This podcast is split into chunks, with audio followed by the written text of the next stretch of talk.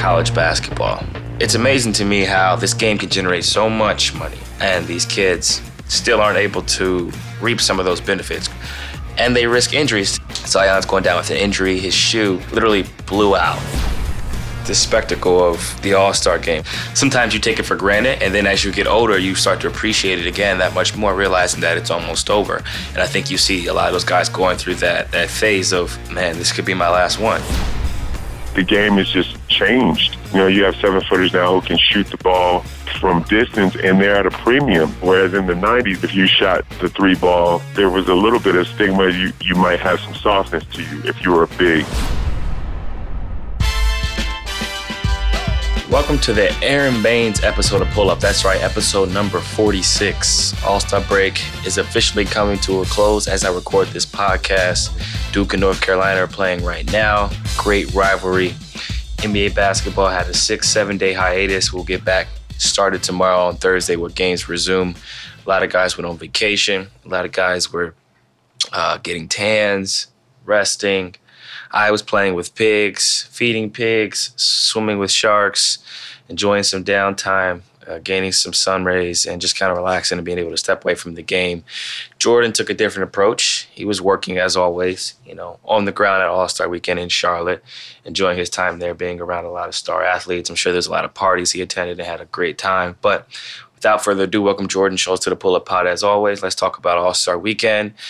Our trips were different, very different. I was able to kind of step away from the game, no traffic, um, drinking some pina coladas, a lot of water, a little little bit of a root beer, um, some island food, some ceviche, a lot of that stuff. Whereas you were in the rain, it was about I don't know 55, 60 degrees in Charlotte. How was your week, and did anything surprise you about All Star Weekend? The Queen City It's my first time in Charlotte. It's I liked it. You know, it was it was really fun. My only my only problem with All Star CJ is that it's so hectic and the balance of trying to figure out who who you're going to meet with, who you're going to talk to, where you're going to go. It just never seems like you get enough done or everything done you'd wanted to. And so in some ways it's unfulfilling even though you took all these meetings and you you know felt like you were able to develop some relationships. So for me, it's it's kind of like a bittersweet deal the All-Star weekend. Yeah, I would agree. And having gone to some of the All Star games in the past and, and participating in three point contests, participating in the skills, did some interviews uh, during the Friday night activities courtside. There's just so many people in one area, so many events. The traffic is insane. The amount of people who come out to either watch the game, get autographs, or in hopes of securing a, a baller.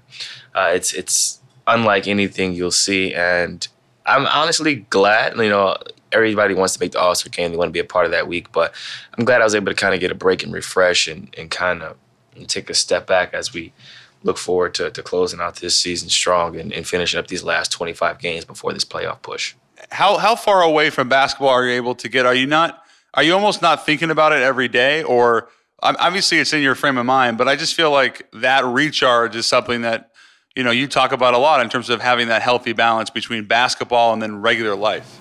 Yeah, I mean, it's definitely in the back of your mind. Um, watching some of the uh, All Star Weekend festivities, obviously, I tried to watch three point contests. I watched some of the dunk contests uh, before I went to bed. It was a little late. I'm not used to being on the East Coast and having those late uh, starts.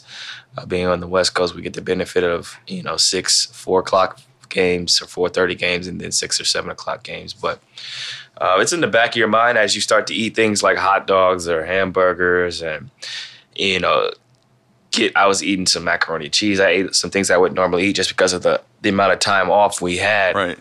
And then as you kind of go to phase two, you look at the schedule, you look at how far you are away from your first practice and your first game. You try to okay. you know taper it back down, tailor your diet back down, and start making sure you're getting your seven and nine, or in my case, nine to eleven hours of sleep, taking my naps, and you know recharging and getting ready for the season. But just to not have to run up and down the court, jump and travel and, and do all those things, it just gives your body a break. And uh, the game is so long, you know, three fourths of the season done already.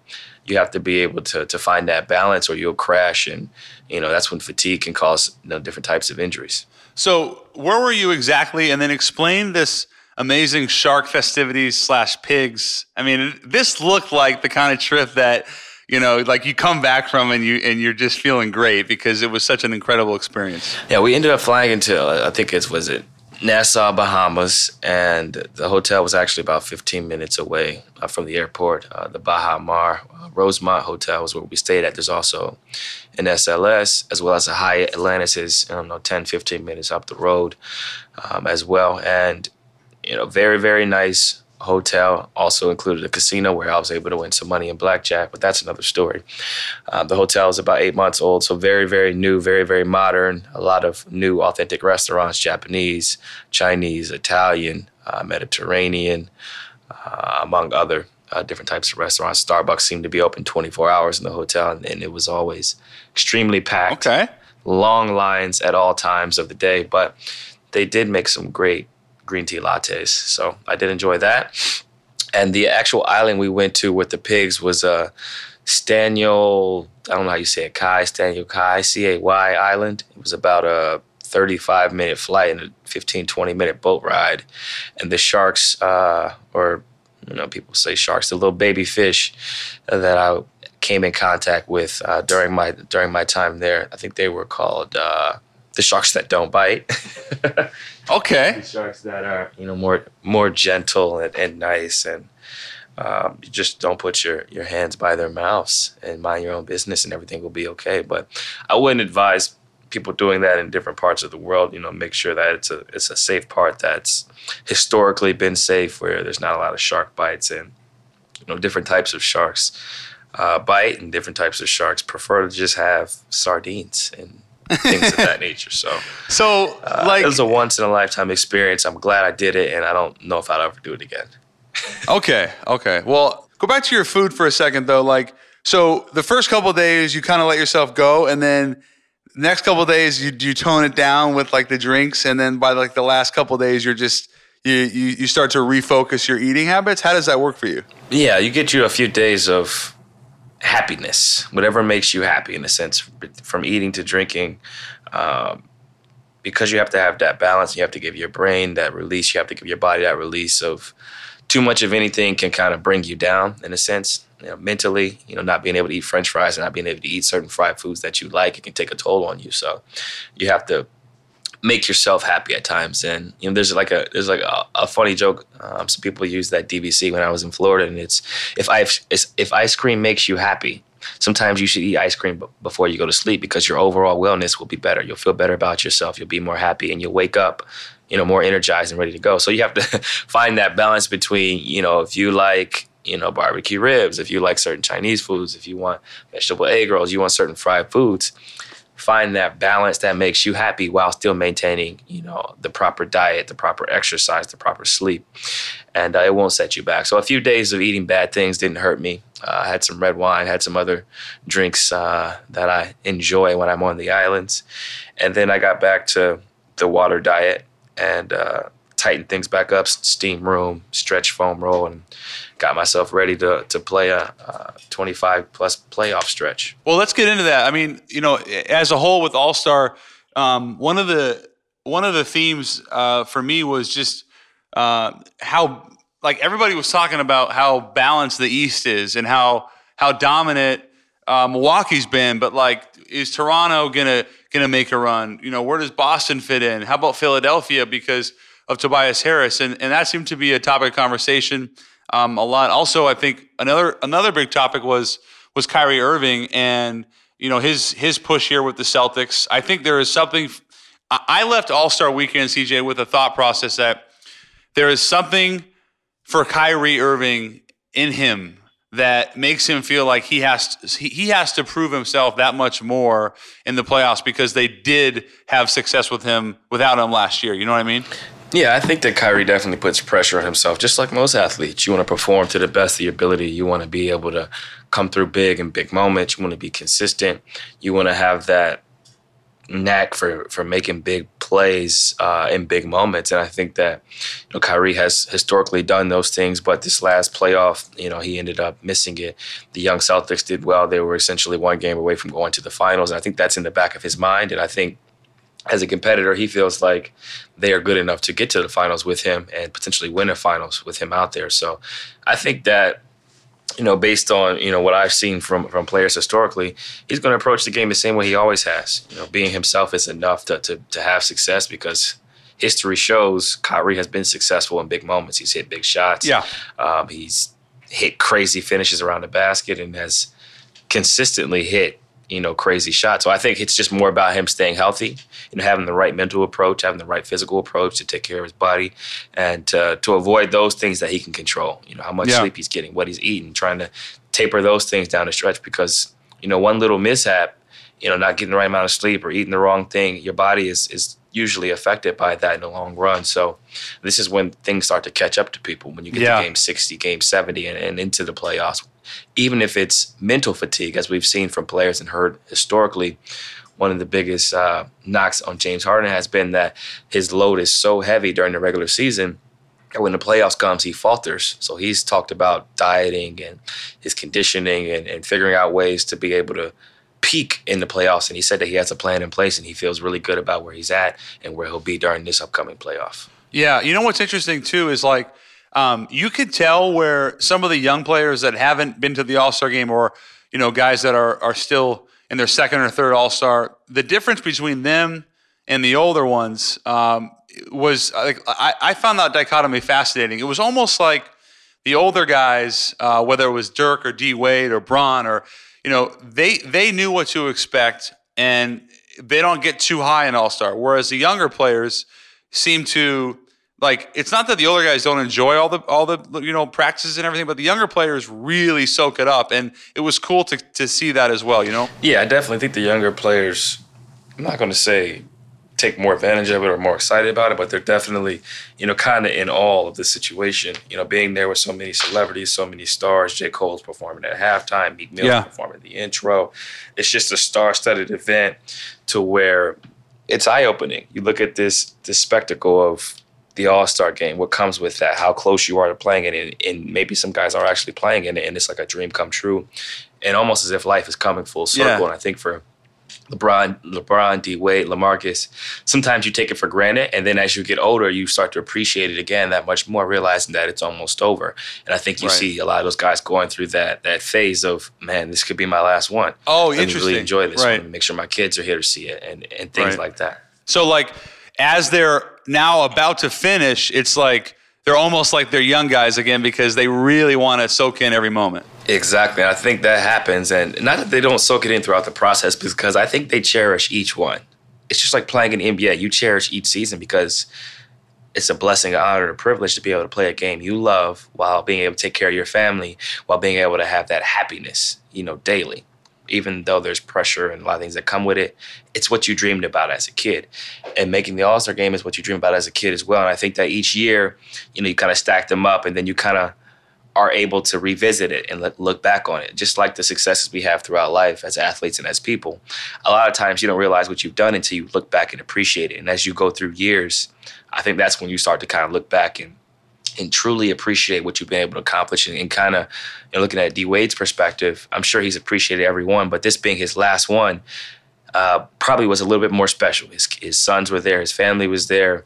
Um, being able to, you know, have his daughter be able to watch his first one, something that they'll remember 20 years from now, and understanding the impact he's truly had on the game, I think that you start to see those things as you start to hear people tell stories about Yeah. it, as you start to go through all those old photos, you see the, the alley oop off the backboard. I think it it's life coming full circle again, you know, as as you exit. Life as a basketball player. Exactly, life as a basketball player. It was cool on on Saturday night. Um, they honored D Wade. I don't know if they show this on TV, but they honored D Wade. He was sitting courtside with with Gabrielle Union and Zaire Wade, and they were showing, you know, old D Wade clips, and it was really, it, it was like it was just a great thing, and, and the crowd really appreciated. it. I think Dwayne really appreciated it. It was a it was a really cool moment um, to see. And then on the other side, I was at the the Jordan party Saturday night, and you know I was talking to, to D'Angelo Russell, who's a first time All Star, and obviously he's been through some things, and, and he's really come out the other side on Brooklyn, and I just could tell he was he was just so happy to be there and to be a part of it. And uh, you know that that dichotomy between a guy like D Wade, who's a Hall of Famer and who's in his last year, and D'Angelo, who's just getting going, um, having equally appreciated it for different reasons, was really cool. Yeah, and that's dope to see. You know, the the hard work, the things that he went through as a player, getting traded from LA. You know, kind of being put in a bubble, so to speak. You know, they talked about leadership. They talked about can he lead a team? Is he mature enough? Right. Is he all these things? And then he's able to kind of reinvent reinvent himself, continue to work on his game, continue to sharpen his tools, get better in his pick and roll, pull up, three point percentage increases, having a great year in the East, and then he's rewarded with an All Star appearance. I think that's dope to see. And for kids out there that don't have success right away, it's important they realize it doesn't always come right away. It takes time to work. It takes time to go through trials and tribulations, and that builds you up for these moments. Then you really and truly appreciate them uh, that much more after the struggle. More show in a minute, but first, support for Pull Up with CJ McCollum comes from Wix.com. With Wix, you can create your very own professional website. Choose a template you love and customize it by adding your own text, images, and videos. With hundreds of intuitive design features, you can tell your story exactly the way you want. Want even more for your website? You can easily start a blog, launch an online store, or create an event. Share everything in a click on social media and drive even more traffic to your site with SEO tools to get found on Google. Wix has all the tools you need to create the exact website you want. You can even create a beautiful website while listening to this podcast. Over 140 million people choose Wix to create their websites. Create yours today. Get started now by going to Wix.com. That's W-I-X.com slash pull up to get 10% off. Okay, back to the show. I know we discussed All Star break. We discussed this playoff push we have to make, but one thing we haven't talked about is college basketball. With it being North Carolina Duke rivalry night, I say North Carolina first because I've always been a UNC fan because of Mike and some of those legends that came before him. The average ticket price for that game was $2,600, which is the second highest only to the Super Bowl.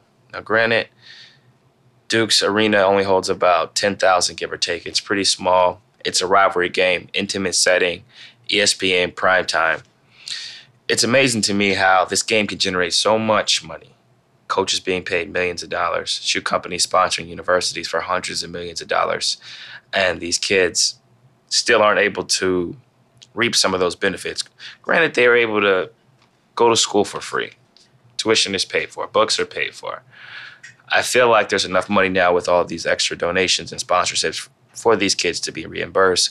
And they risk injuries tonight. As Jordan pointed out as we were recording, Zion's going down with an injury. His shoe, which ironically happens to be Nike's, literally blew out. Jordan, have you ever seen a shoe blow out like this before in college?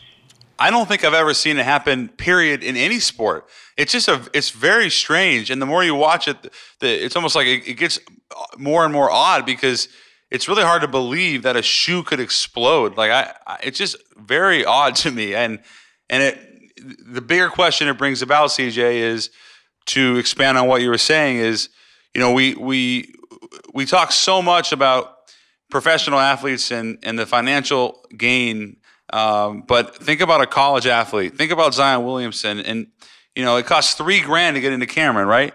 Well, he doesn't get a dime of that, and as incredibly talented as he is, he's equally vulnerable. And it saddens me to see him, you know, in this position. Who knows if it's a serious injury? But regardless, I think it brings to light the, the bigger issue here, which is uh, whether or not college athletes should be paid.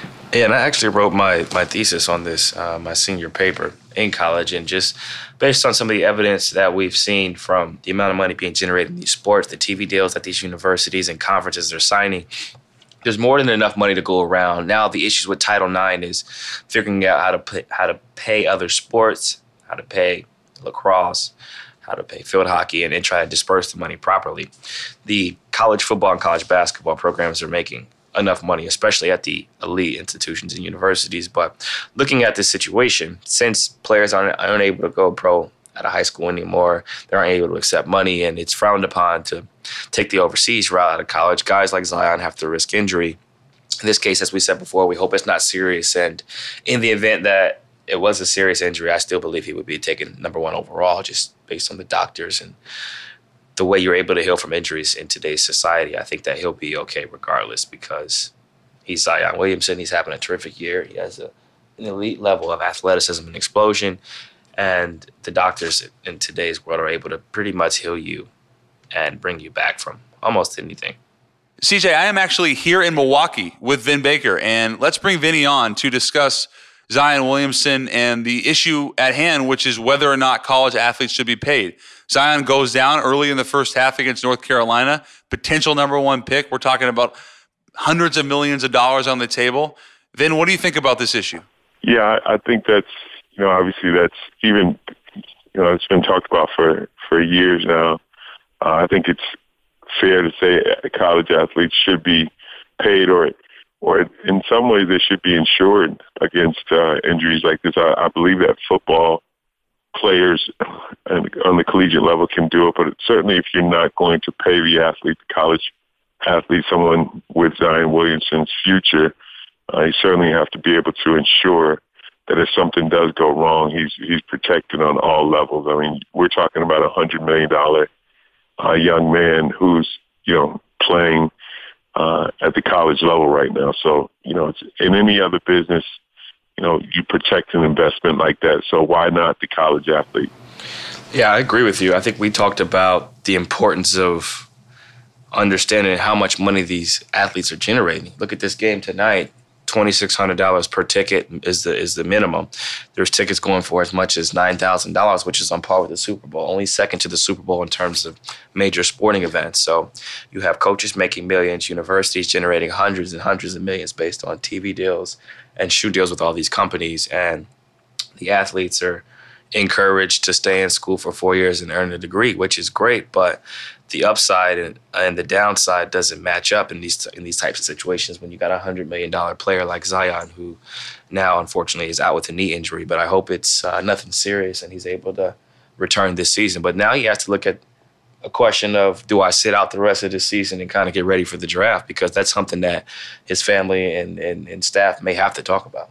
Yeah, I definitely agree. Um, you know, you have to to look at it but honestly, I, I think if there's an opportunity uh, from knowing the kid and just listening to him a little bit, if there's an opportunity for him to get back on the court, I'm sure that he will. It will be met met with different opinions, two separate opinions. One of the mindset that he should just sit out the rest of the season, and you know, obviously, there's some people that say that will say he should, you know, finish the season um, with the Blue Devils and get back on the court. So it'll be interesting to see. Hopefully, our prayers go out to him and his family that uh, the injury is not that serious and he'll be able to get a speedy recovery.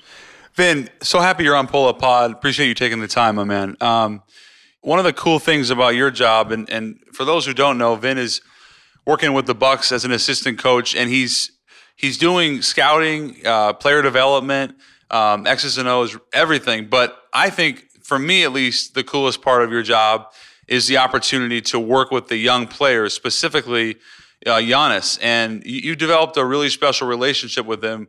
What what is it about him that surprised you that you didn't expect? We talked. You and I have talked a lot about his humility, but is there is there anything that he does or continues to do that you didn't expect out of such a young superstar? Yeah, I just think Giannis is the hardest working 23 year old uh, in the business, or maybe the hardest working player in the business, and and that's with all due respect to the people, I haven't seen their personal and private workouts, but Giannis uh, comes into the gym every day, um, pushes it to the max, not only on the court to work on his game, to improve his game, but he, he puts in uh, just as much work in the weight room, uh, takes care of his body uh, on every levels. And I, I just think the humility, he still is hungry. And uh, a lot of times when players have that much success or the success that he's had so early in his career, the hunger just naturally goes away. But uh, since I've been here the last three years, I've just seen his hunger increase, and uh, he wants to get better. He knows exactly what he needs to work on, and the guy is just you know a machine. I mean, he comes into the gym, he has his mind made up on what needs to, he needs to work on. He gets at it, no nonsense, and he improves every single day. So I, I think it's just the mindset of not letting the success that he's enjoyed individually and certainly now as a team change uh, who he is and change what he wants to become. And I think that's, uh, you know, I think that's the most uh, outstanding thing or the, you know, the most notable thing about what I see from him every day is his want, his will and his want to get better. Yeah, I agree with you. I'm a big Giannis fan with him coming out of my draft. And funny story for you, he actually played against my brother in Greece uh, years ago before he was in the NBA. He was in uh, second division Greece. My brother had told me about him, how long and athletic he was, and that he was very raw, but he had a lot of upside. And just to see the progressions he's made, obviously, he's put the time in, he's put the work in, he's, his body has transformed, his game has transformed, his ability to, to make others better around him, I think it shows. Why don't you think he gets the credit that he deserves from a from a standpoint of being considered an MVP candidate? I think a lot of times people are talking about James, they're talking about Paul George, but here's a guy averaging 26, 12, and 6, leading his team to the best record in the NBA. And not to say that he's slighted or not talked about because he has a big following and he's been an all star and he's done those things, but I just feel like some people take his game for granted. Uh, do you agree with that?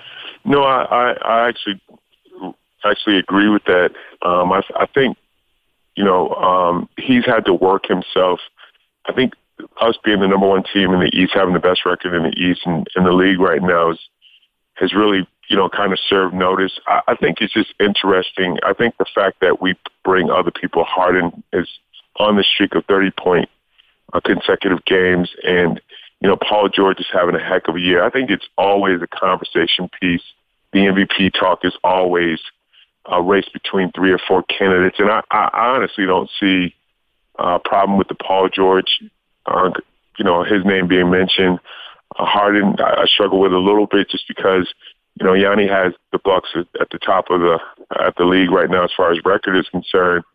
Um, but I, I just think you know it's always conversation piece. I think there's always two or three guys that you can mention, but I, I think our guys clear cut the favorite to win uh, the MVP award this year. Again, as you mentioned, uh, he's you know putting up massive numbers like he's done in the past, and he has the best team with the best record in the East as we speak right now. So I, I think if it ended tomorrow, and, and this may be wishful thinking, but I think Yanni would win the award going away. I think there's other people deserving, but I just think like in any year, but I think this is the year that he deserves to win it. And uh certainly will you know, the Bucks will do their part to continue to put on, you know, be the number one seed, hopefully be the number one seed at the end of the year. Um, but I think this kid deserves to be, and, and I think the MVP candidate, to be honest with me, just add one thing, see, I think the MVP candidate stands for something. I think he he needs to represent not only just individual stats, but certainly for his city and for his team, but the type of character and person that Giannis is. I think he's an ambassador for our league. So I just think it's his time. And if you're talking about an MVP candidate that checks off all boxes, I think Giannis is the guy. I agree. And CJ and I had this conversation last week, Vin, about you know the the three or four heavy candidates, and Giannis was my pick. And um, you know, there's still a lot of basketball to be played, but I, I do agree with you. Um, given given your story, Vin, um, and you've been at the top of the mountaintop, and you've been back down, and then now you're back up again in a way that I think is probably more rewarding to you than ever before uh, financially because of how you're able to impact young people. Uh, you're a registered minister. You've been sober for seven years, and I just wonder for you how important uh, it has been to to be around basketball again, to be where it all started in Milwaukee, and taking a step further. What are some of the young guys on the Bucks asking you um, in terms of advice off the floor? So, uh, you know, I'm just to, to answer the first part of that, Jay. I'm just really blessed and fortunate, and it's really, really surreal for me. You know, being a four-time All-Star and then going through everything that I've gone through. Um, this past weekend was just a tremendous blessing. I can't even begin to tell you what that meant to me and my family. Just you know, being there and you know, obviously being on the coaching staff. Um, with with the Bucks, but it's it's just been a tremendous journey for me to get back to the league and you know, it's for me, it's not just being back and being a coach. It's it's the things that I feel like I can offer these young men, not just from a basketball perspective, but from a life perspective. And I just, you know, sometimes they ask me, and and, and I just talk about some of the experiences that I've had. I don't talk about it a lot. I like to have a ministry of presence, and you know, I I, I am a coach, and so I, I work on my mentoring, but I also work on the coaching aspect. And I think when you can combine both of them, uh, you you know, obviously the guys know what I was as a player, but they also know what some of the things happen, uh, some of the things that happen to me off the court. So when you can combine those two things and say it constructive, um, be constructive, uh, talk to them from a level of empathy and understanding. I was a player. I know exactly what you're going through, uh, you know, both on and off the court. And you have to be, I have to be responsible with that voice. So um, I think I've been able to balance that since I've been in here, been back in Milwaukee, being able to know, knowing when to kind of say things and knowing when to let the guys kind of live through their situations, both on and off the court. And we, we have, you know, we have high character kids here. All of our kids in our locker room are tremendous from Giannis to Chris to Eric, Malcolm, Brook, you know, all, all down the line. We have some tremendous high character kids here. So it's just been a perfect fit, not only for me being back in Milwaukee, but they, they provided me with a lot of joy and a lot of happiness, you know, a lot of organic joy and happiness. Um, and, and as you mentioned, you know, being in my eighth year sobriety, it's just been a tremendous year for me. Even better than when I was an all-star here. This has been like my best year in, in Milwaukee ever. And that's awesome. That's awesome to hear. And I think for listeners out there that that don't remember, I always read the the history of each guest, and you're talking about a, a guy who went to Hartford University of Hartford, so small school. You know, I see the similarities in, in myself having having gone through a small school and the appreciation I have for the game, the appreciation I have for life because you had to work for everything right. uh, that came your way. Being the eighth pick in the draft, right? Guy who played in the league for 15 years, like you said before, four All Star appearances. Um, and now at 47 you've been through so much in your life and as, as jay referenced a lot of times when i have guests on the podcast i, I think it's important they talk about you know being able to overcome obstacles mm-hmm. understanding that in life you know people see what they see on TV, they see the the guys that make hundreds of millions of dollars. They see us hitting big shots, but they don't understand the small battles we go through on a day to day basis with stress and anxiety. So I, I appreciate you sharing, right. you know, some of those stories and, and just kind of giving people an insight look at how appreciative you are being at All Star Weekend you know, now as a coach, you said you said something that I think resonated with me is that this is the happiest you've been at All Star Weekend, having been an All Star, which is yeah. you know kind of shows you the appreciation you have. Yeah, yeah, definitely. See, and and, and one thing I, I I I talk about with people a lot, seeing it's like the fall. We we'll all have a fall. We'll all go through some trials and tribulations. Um, but for me, the fall isn't really the issue. It's it's if hey, you don't get back up or try to get back up. And B, one B is if I don't share, you know, my situation and my experiences, I think that's more egregious than just falling down. Like if I don't get up and, and A, try to get up, and then I don't share my, my testimony with uh, the next player or the young man who's coming along that are walking in the same shoes that I did, and I allow him to fail, then that's where I think the crime is. That's where I think the issue is. So again, I'm grateful for the Bucks, man, and you know, grateful for UC to and Jay to have me on the podcast to share my testimony, man. Like for me, it's just about giving back. Um, if you'd have told me, you know, ten years ago, when all my stuff was going on, that one day I'd be, uh, you know, eight years of sobriety and being an assistant with the Milwaukee Bucks and being coaching one of the greatest players in the game, I, I probably would have laughed. And I think most people around me would have laughed. So I have a sense every day I wake up, I have a sense of appreciation of where I've come from, um, what I've been through, and obviously the miracle. I have a responsibility to carry this miracle and to share it with other people. And so, you know, I'm, I'm blessed to be here in Milwaukee and share with the guys anywhere I can. Uh, we have something here special, and, and it's just a blessing to be a part of it. Vin, can you explain the balance for you of sharing your story, but not pushing the narrative with young players because you want to let them figure figure it out on their own, but you know, you, at the same time, you, you don't want them to make the same mistakes.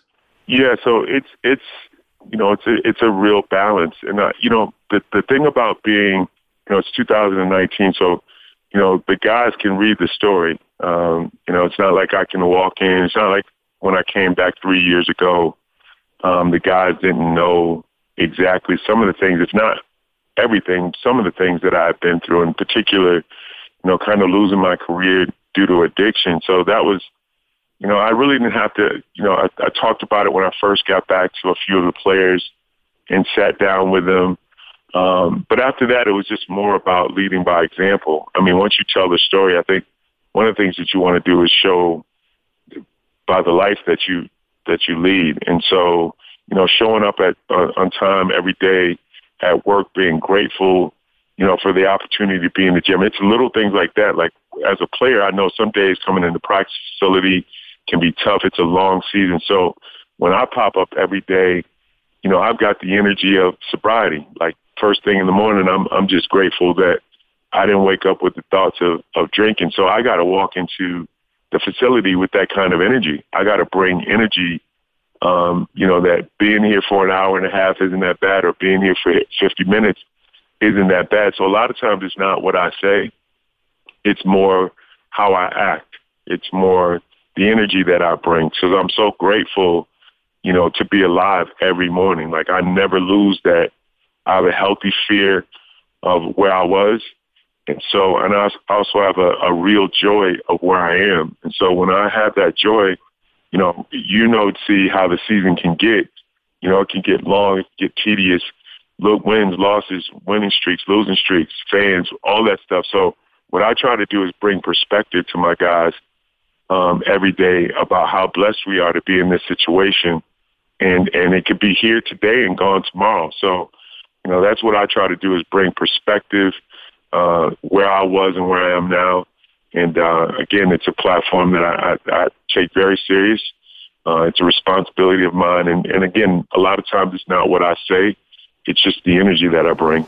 Yeah, I would agree with that. And, and that's, that's cool that you recognize the impact you're having on them because as a former player, you know what it's like. Regardless of how well the season is going, we go through crazy mood swings. Mm-hmm. Uh, randomly, days you wake up, you might not even want to hoop, and you don't know why. Your body's tired, you're fatigued, something's kind of just getting on your nerves, and to have those positive influences around them, and someone who's excited to come to work every day and kind of allows you to look on the bright side and you know, realize how fortunate we are. That's that's important and crucial, especially for young impressionable men. So mm-hmm. uh, I, I, think that's that's awesome that you do that. And you mentioned that in 2019 the game has kind of changed, and and obviously the social media, and the things we have at our disposal today, can impact the game in a positive and negative way.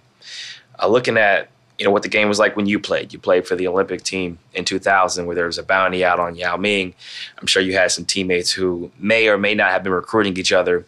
What type of similarities do you see in this generation of basketball uh, compared to what it was like you know, when you played back in the uh, late 90s and early 2000s? So, see, you mean in terms of the game, the style of play, or just as far as the personalities concerned? I would say the the game and style of play, and then the fact that obviously guys seem to be more friendly now.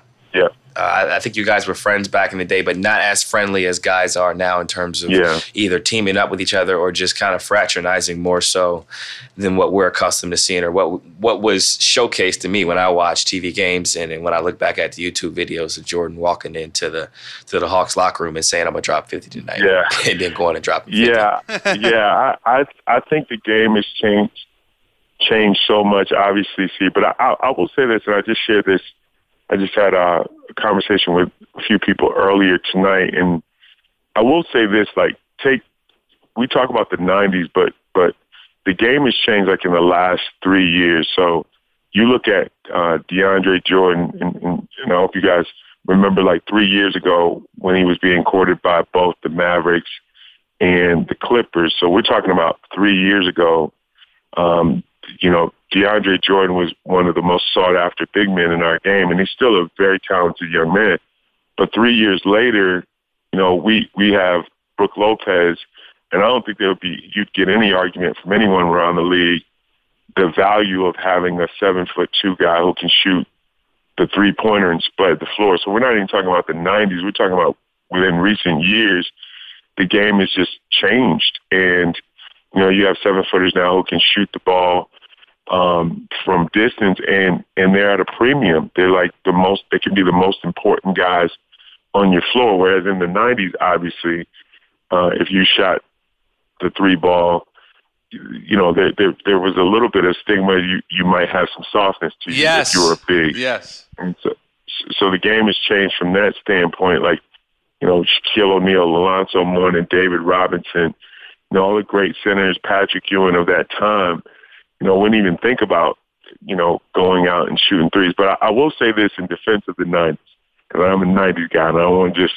because I'm coaching with the Bucks to, you know, you know, the, the in defense of the '90s, you know, they were dominant, big, like super dominant big men. It's just where the game was at the time. So um, I, I got to kind of bail my guys out. Yeah, we we didn't, you know, step out to the three point line because at the time Hakeem Olajuwon, you know, David Robinson, Shaquille O'Neal, even the power forwards in that game were so dominant that you knew you could get a guaranteed bucket almost every time down the court.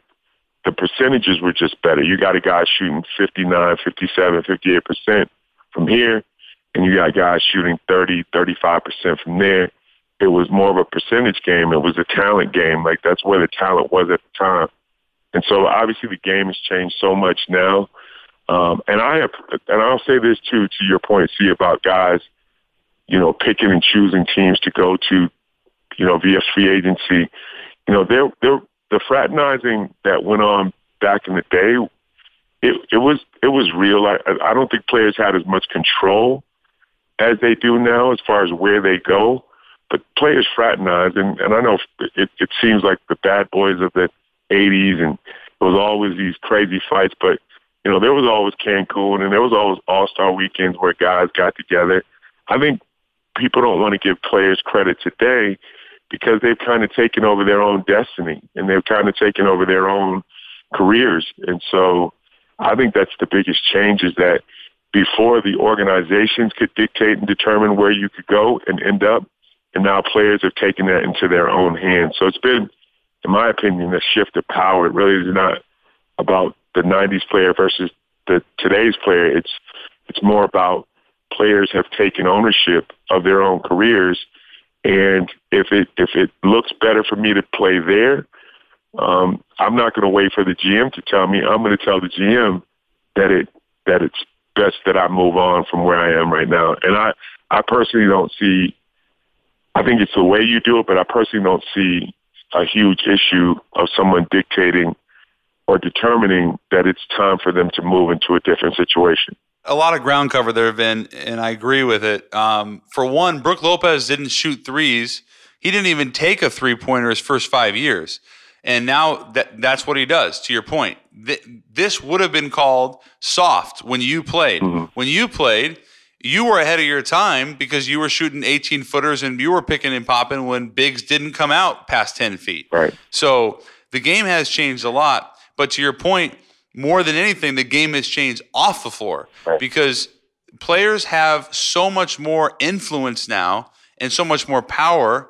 And, and CJ and I have discussed this at length. I, I think it's a very healthy thing for the NBA.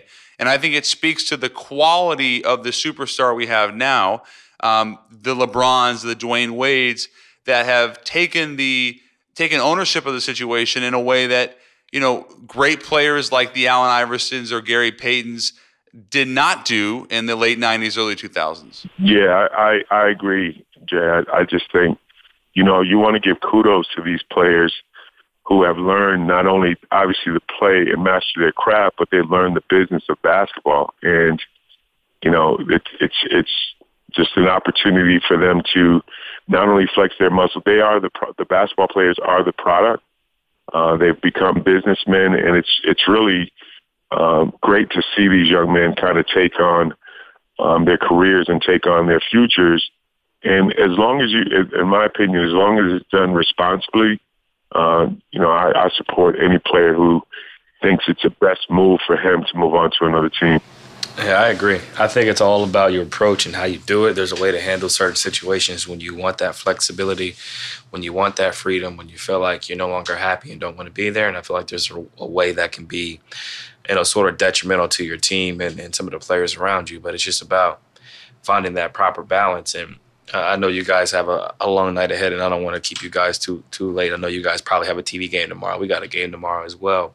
But before you go, I, I ask that you you share any Gary Payton stories, any any great trash talking stories you have. uh, I, I, tell KG random KG stories, but I think that GP was one of the best talkers in the world.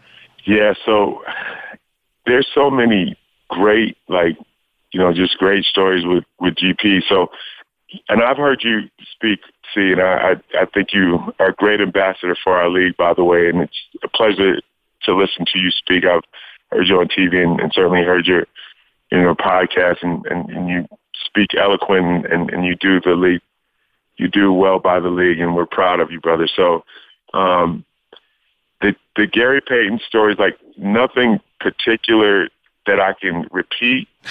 um, I just think like the, the the stuff that the thing that struck me about Gary's trash talking is like, and I think he's mentioned this before, is like Gary really didn't trash talk normally. Like it wasn't like I'm I'm busting your tail or you can't guard me. Like some of his stuff went to like the core of your human nature. Like it was a weird like, and I would hear it. I'm like, I'm saying to myself, did he just say that? Like I don't even know how they're going to respond to it because that was so like outside of basketball that I don't know where we're going to go with this right now because Gary would just it wasn't like a back and forth thing with him. He he knew ninety probably ninety five percent of the time he was the better player on the, than, than who he was trash talking. So if the player kept that was an insult to him like that players would kind of like challenge him and and most of the players knew that he was better so then it would get to other stuff like personal stuff, and I, I don't mean like crazy stuff, but just like there's there's no way you should even be on uh, in the league. Nonetheless, trying to talk to me like, and I could see like players literally like start to question some of the crazy stuff that he would say. Like, how did you know that? And who told you that? So Gary Gary went to his trash talking was different, man. You you have some basketball trash talkers like Reggie Miller was a basketball trash talker.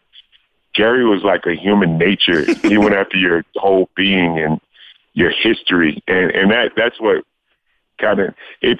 Sometimes some nights it was funny, some nights it shocked me, and some nights it's, I'm gonna be honest with you, it scared me. Like I don't know what's gonna happen after after this is going down. So, but but it, that but the the beauty of his trash talking is it really fueled him. Like the interesting part was it, it, he he didn't he didn't feel comfortable being quiet. Vin, you're bringing back so many great memories, and what's what's funny about Gary is Gary was the rare player, let alone superstar, who thrived under dysfunction. So when other players would shrink because, like you said, he would attack them as human beings, or something was wrong and he got suspended, or whatever it was.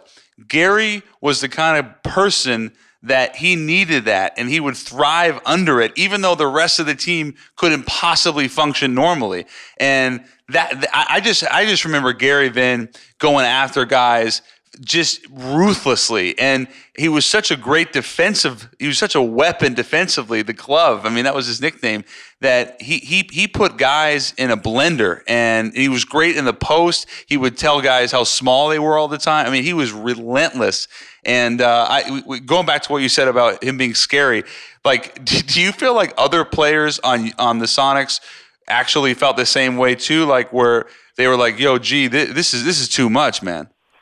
So yeah, I, I think when I first got there, like the guy, my guys, like that left all the veterans who were there prior to me getting there, that left Hersey, Nate, they all knew Sam Perkins. They all knew, you know what? It, I, I think I was the only one really that was scared uh, of what was going to happen. But I think they had become accustomed to to you know Gary's trash talking, and so yeah, I, think that it was interesting because most of those guys didn't like Hersey was a quiet guy, Nate was a quiet guy, Sam that left. So you know it was mostly Gary all the time. Um, and I think they had become used to it. And, and uh, again, it was it was not only it, it not only fueled him, but in some ways it fuel it fueled the entire team because when he when he gets going and he's trash talking, you're either going to join him. It's fight or flight with him. So he makes you choose a side, and and and really that can galvanize a team sometimes when you know your guy is going at another guy. Um, it, it can galvanize a team in some ways.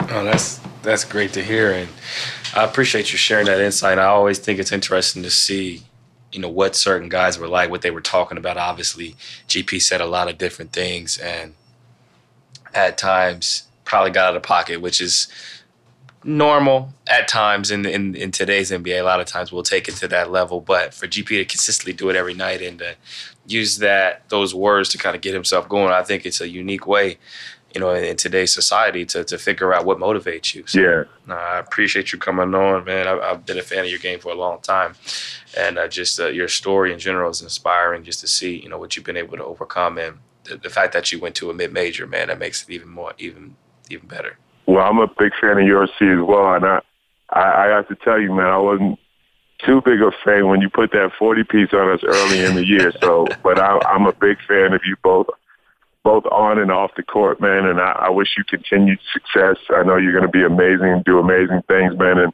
I have a fun, I have a great feeling that we'll be talking about you in this MVP race in the next couple of years, man. Uh, I appreciate that, man. Thank you. It means a lot. Ben, thank you so much, my man. All right, thank you guys. We'll have more show in a minute, but first, I want to tell you about Mack Weldon. Mack Weldon's mission is simple to make sure all your basics and beyond are smartly designed and shopping for them is easy and convenient. And frankly, Mack Weldon is better than what you're wearing right now. Mack Weldon believes in smart design, premium fabrics, and simple shopping. Mack Weldon will be the most comfortable underwear, socks, shirts, undershirts, hoodies, and sweatpants, and more that you will ever wear. They have a line of silver underwear and shirts that are naturally antimicrobial, which means they eliminate odor. I know, you got me too. They want you to be comfortable, so if you don't like your first pair, you can keep it, and they will still refund you. No questions asked. Not only does Mack Weldon's underwear, socks, and shirts look good, they perform well too. It's good for working out, going to work, going out on dates, just everyday life. I hopped on the site and in a few minutes I got myself some gloves and socks. I'm looking forward to wearing both this winter. And if it keeps snowing like this, I'll be wearing them every day. For 20% off your first order, visit mackweldon.com and enter the promo code PULLUP at checkout. Once again, we want to thank our special guest, Vin Baker, for calling into the Pull Up Pod. Uh, great guy, great story coming from mid major. Uh, just, just thankful he was able to share his testimony and just kind of tell his story about you know, what he's been able to overcome in his life. Guy who played 15 years in the league, four time All Star, record breaker, has his jersey in the rafters at Hartford, all around stand up guy.